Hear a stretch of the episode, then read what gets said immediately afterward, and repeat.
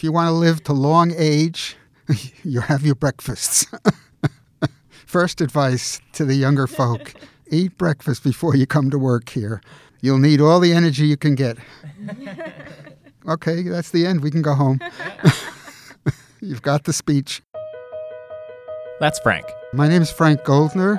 He's the Department of Energy's longest serving employee after more than five decades on the job. This is my 54th year since I joined the Department of Energy and its predecessors in 1964. Frank's career in nuclear energy started way back before the department even existed, back when it was called the Atomic Energy Commission. I joined right out of graduate school. I was uh, at the University of Washington, and the uh, Atomic Energy Commission had a, had a desk. They had an open house, and I went down, and to make a long story short, they offered me about three times the salary I was getting as a teacher's assistant. So I signed up, and so that started my journey. He had no idea how far that journey would take him. First from Washington State to Washington, D.C., then to Europe on the first of several overseas assignments. Which uh, came as a surprise because around in the early 70s, they asked the computer for German and nuclear engineering, and my card popped out. In fact, he had just returned from a posting in Brussels when the Energy Department was officially formed in 1977.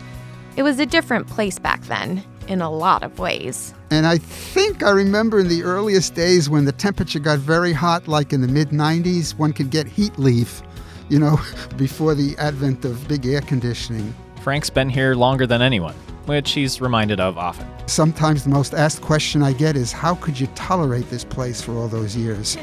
And, and I usually say, Well, it's, it, it can be done. You just have to be careful, ask questions, be honest and keep learning. That's the bottom line of anything I would tell people is just keep learning. Today on Direct Current, we're taking Frank's advice. Join us as we celebrate the Department of Energy's 40th birthday by learning about its past and looking ahead to the next 40 years. Stick around. This is Direct Short Circuit.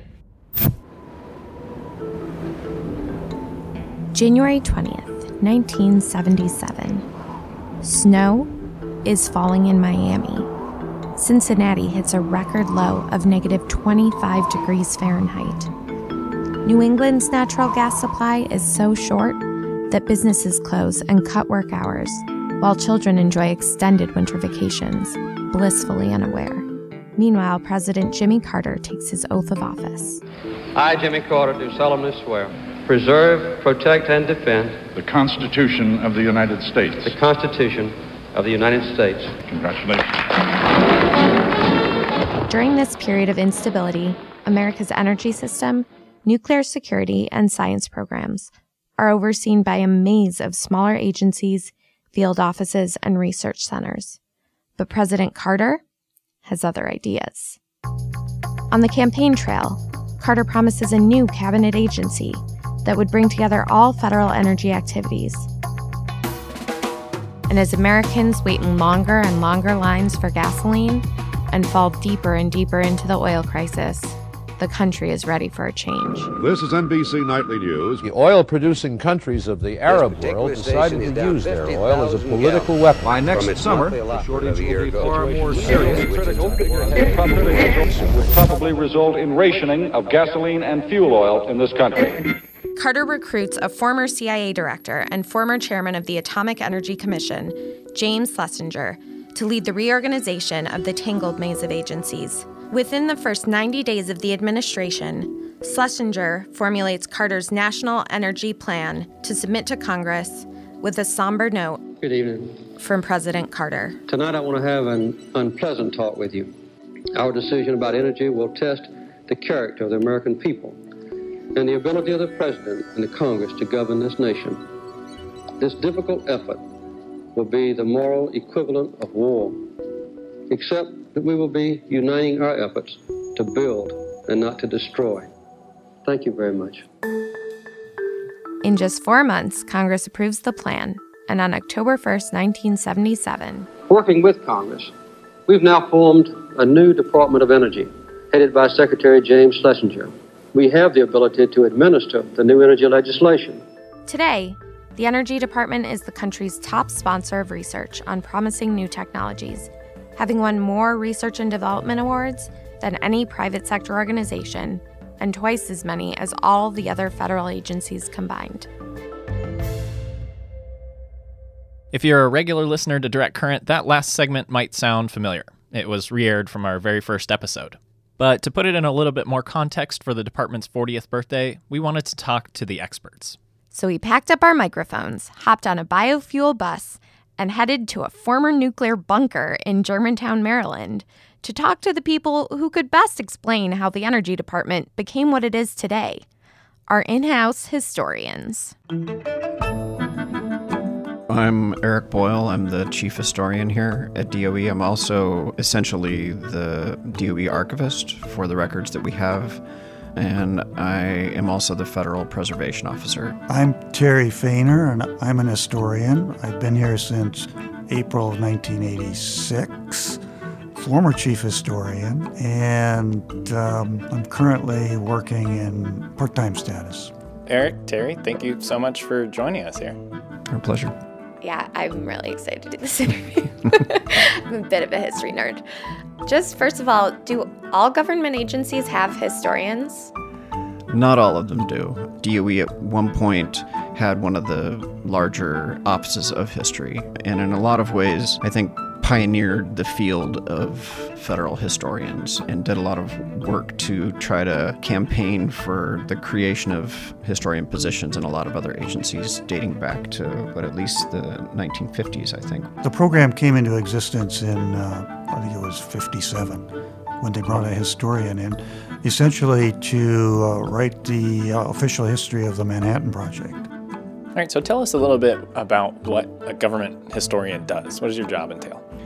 The thing that complicates answering that question a little bit is that what I do as a historian here at DOE is not necessarily what historians do at other agencies. And part of that is a result of the trajectory of the office itself. Part of that's a result of the fact that I'm currently an office of one. One and a half. One and a half. and so my duties are really divided in three main areas. First and foremost, I'm the historian, and so I answer historical questions. I do some historical research myself. Um, I am the main point of contact if a question arises related to DOE history internally. So I get a lot of emails from people um, in different offices across DOE asking me if I know about the history of their office.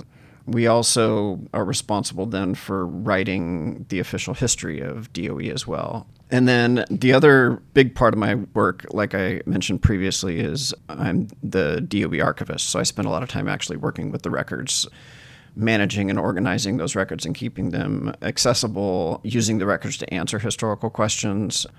And then the third part of what I do is in the field of preservation. And so as the as the federal preservation officer, I'm the main DOE point of contact for questions and issues related to preservation on DOE sites across the complex.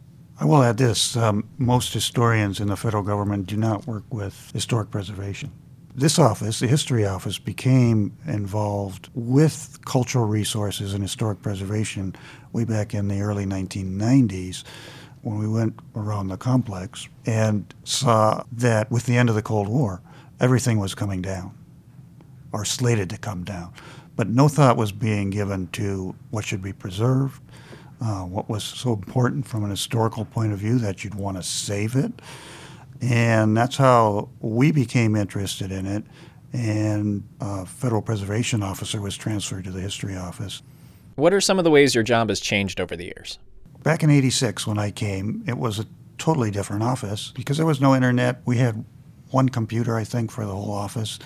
And offices were staffed a lot differently back then. You had secretaries and clerk typists and that sort of thing.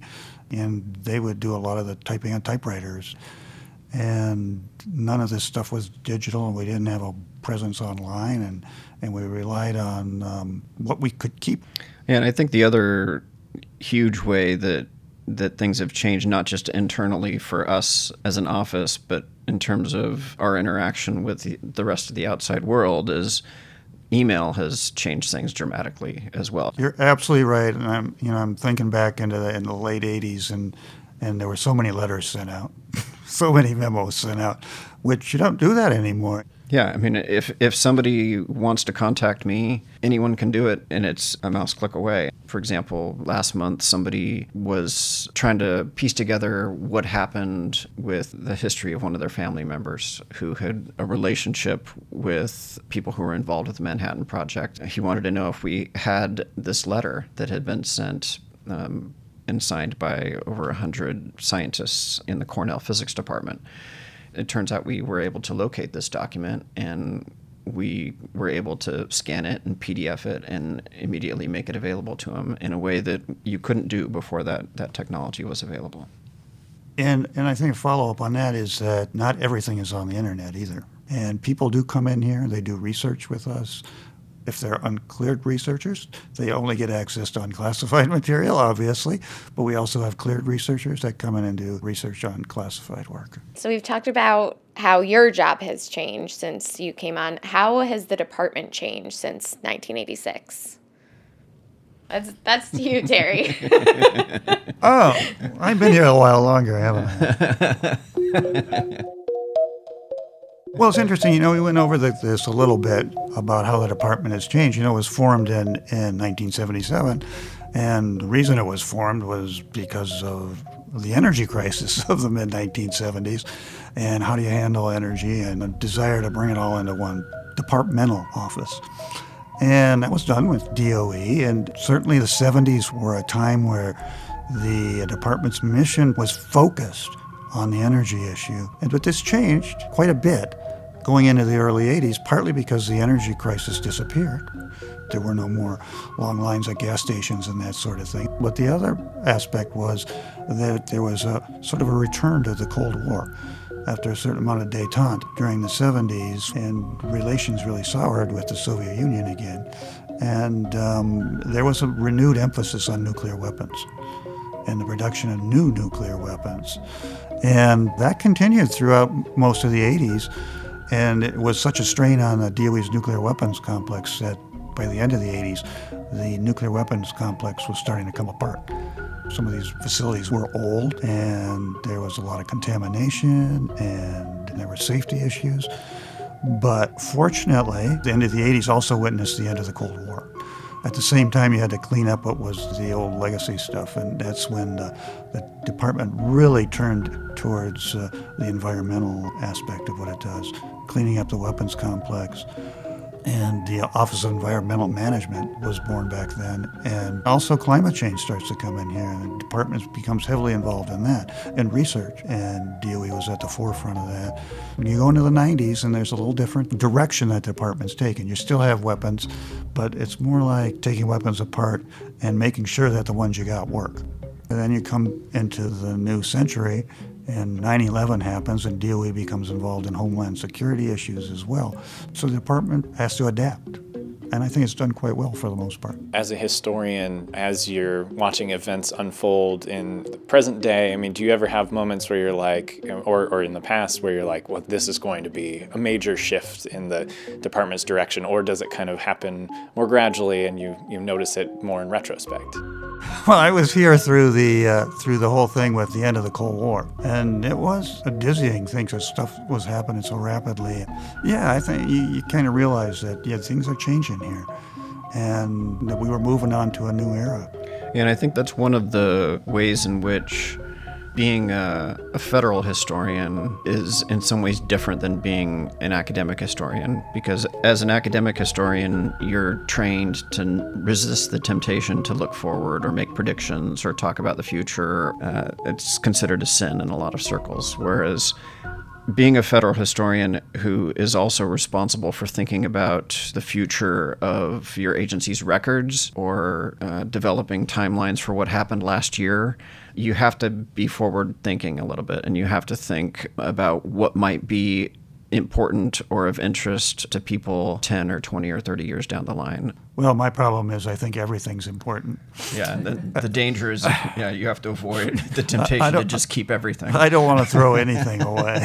you never yeah, know. You can't predict the future. Everything's right. important. Exactly. So, speaking of the future, based on your knowledge of the past 40 years of the department, what can we expect in the next four decades?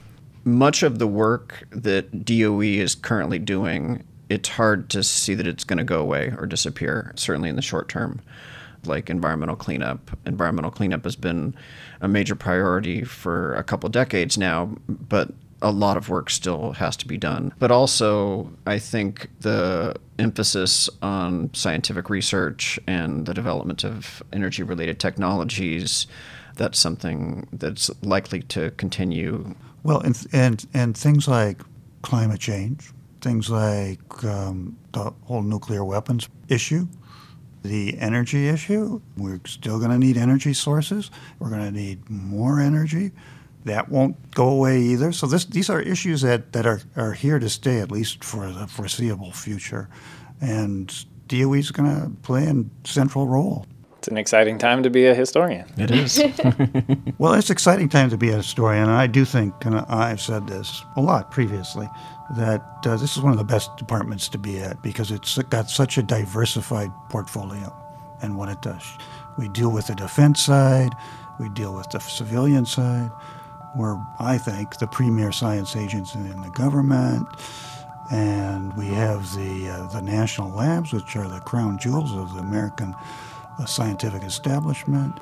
This is a very interesting department to work in. And we have the biggest portfolio of all because we cover all the way back to the Manhattan Project. So it's, it's a good time to be a historian at DOE.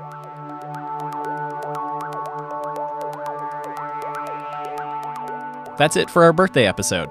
You can learn more about the past 40 years at the Energy Department on our website, energy.gov/podcast, where you'll also find plenty of other great stories about energy.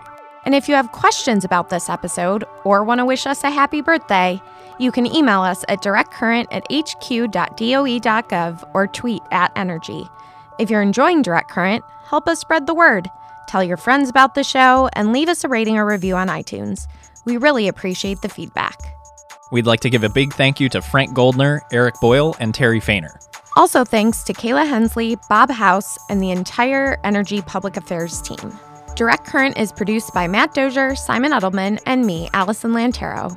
Art and design by Court Creer, with support from Paul Lester, Ernie Ambrose, and Antiquar H. We're a production of the U.S. Department of Energy and published from our nation's capital in Washington, D.C. Until next time, thanks for listening.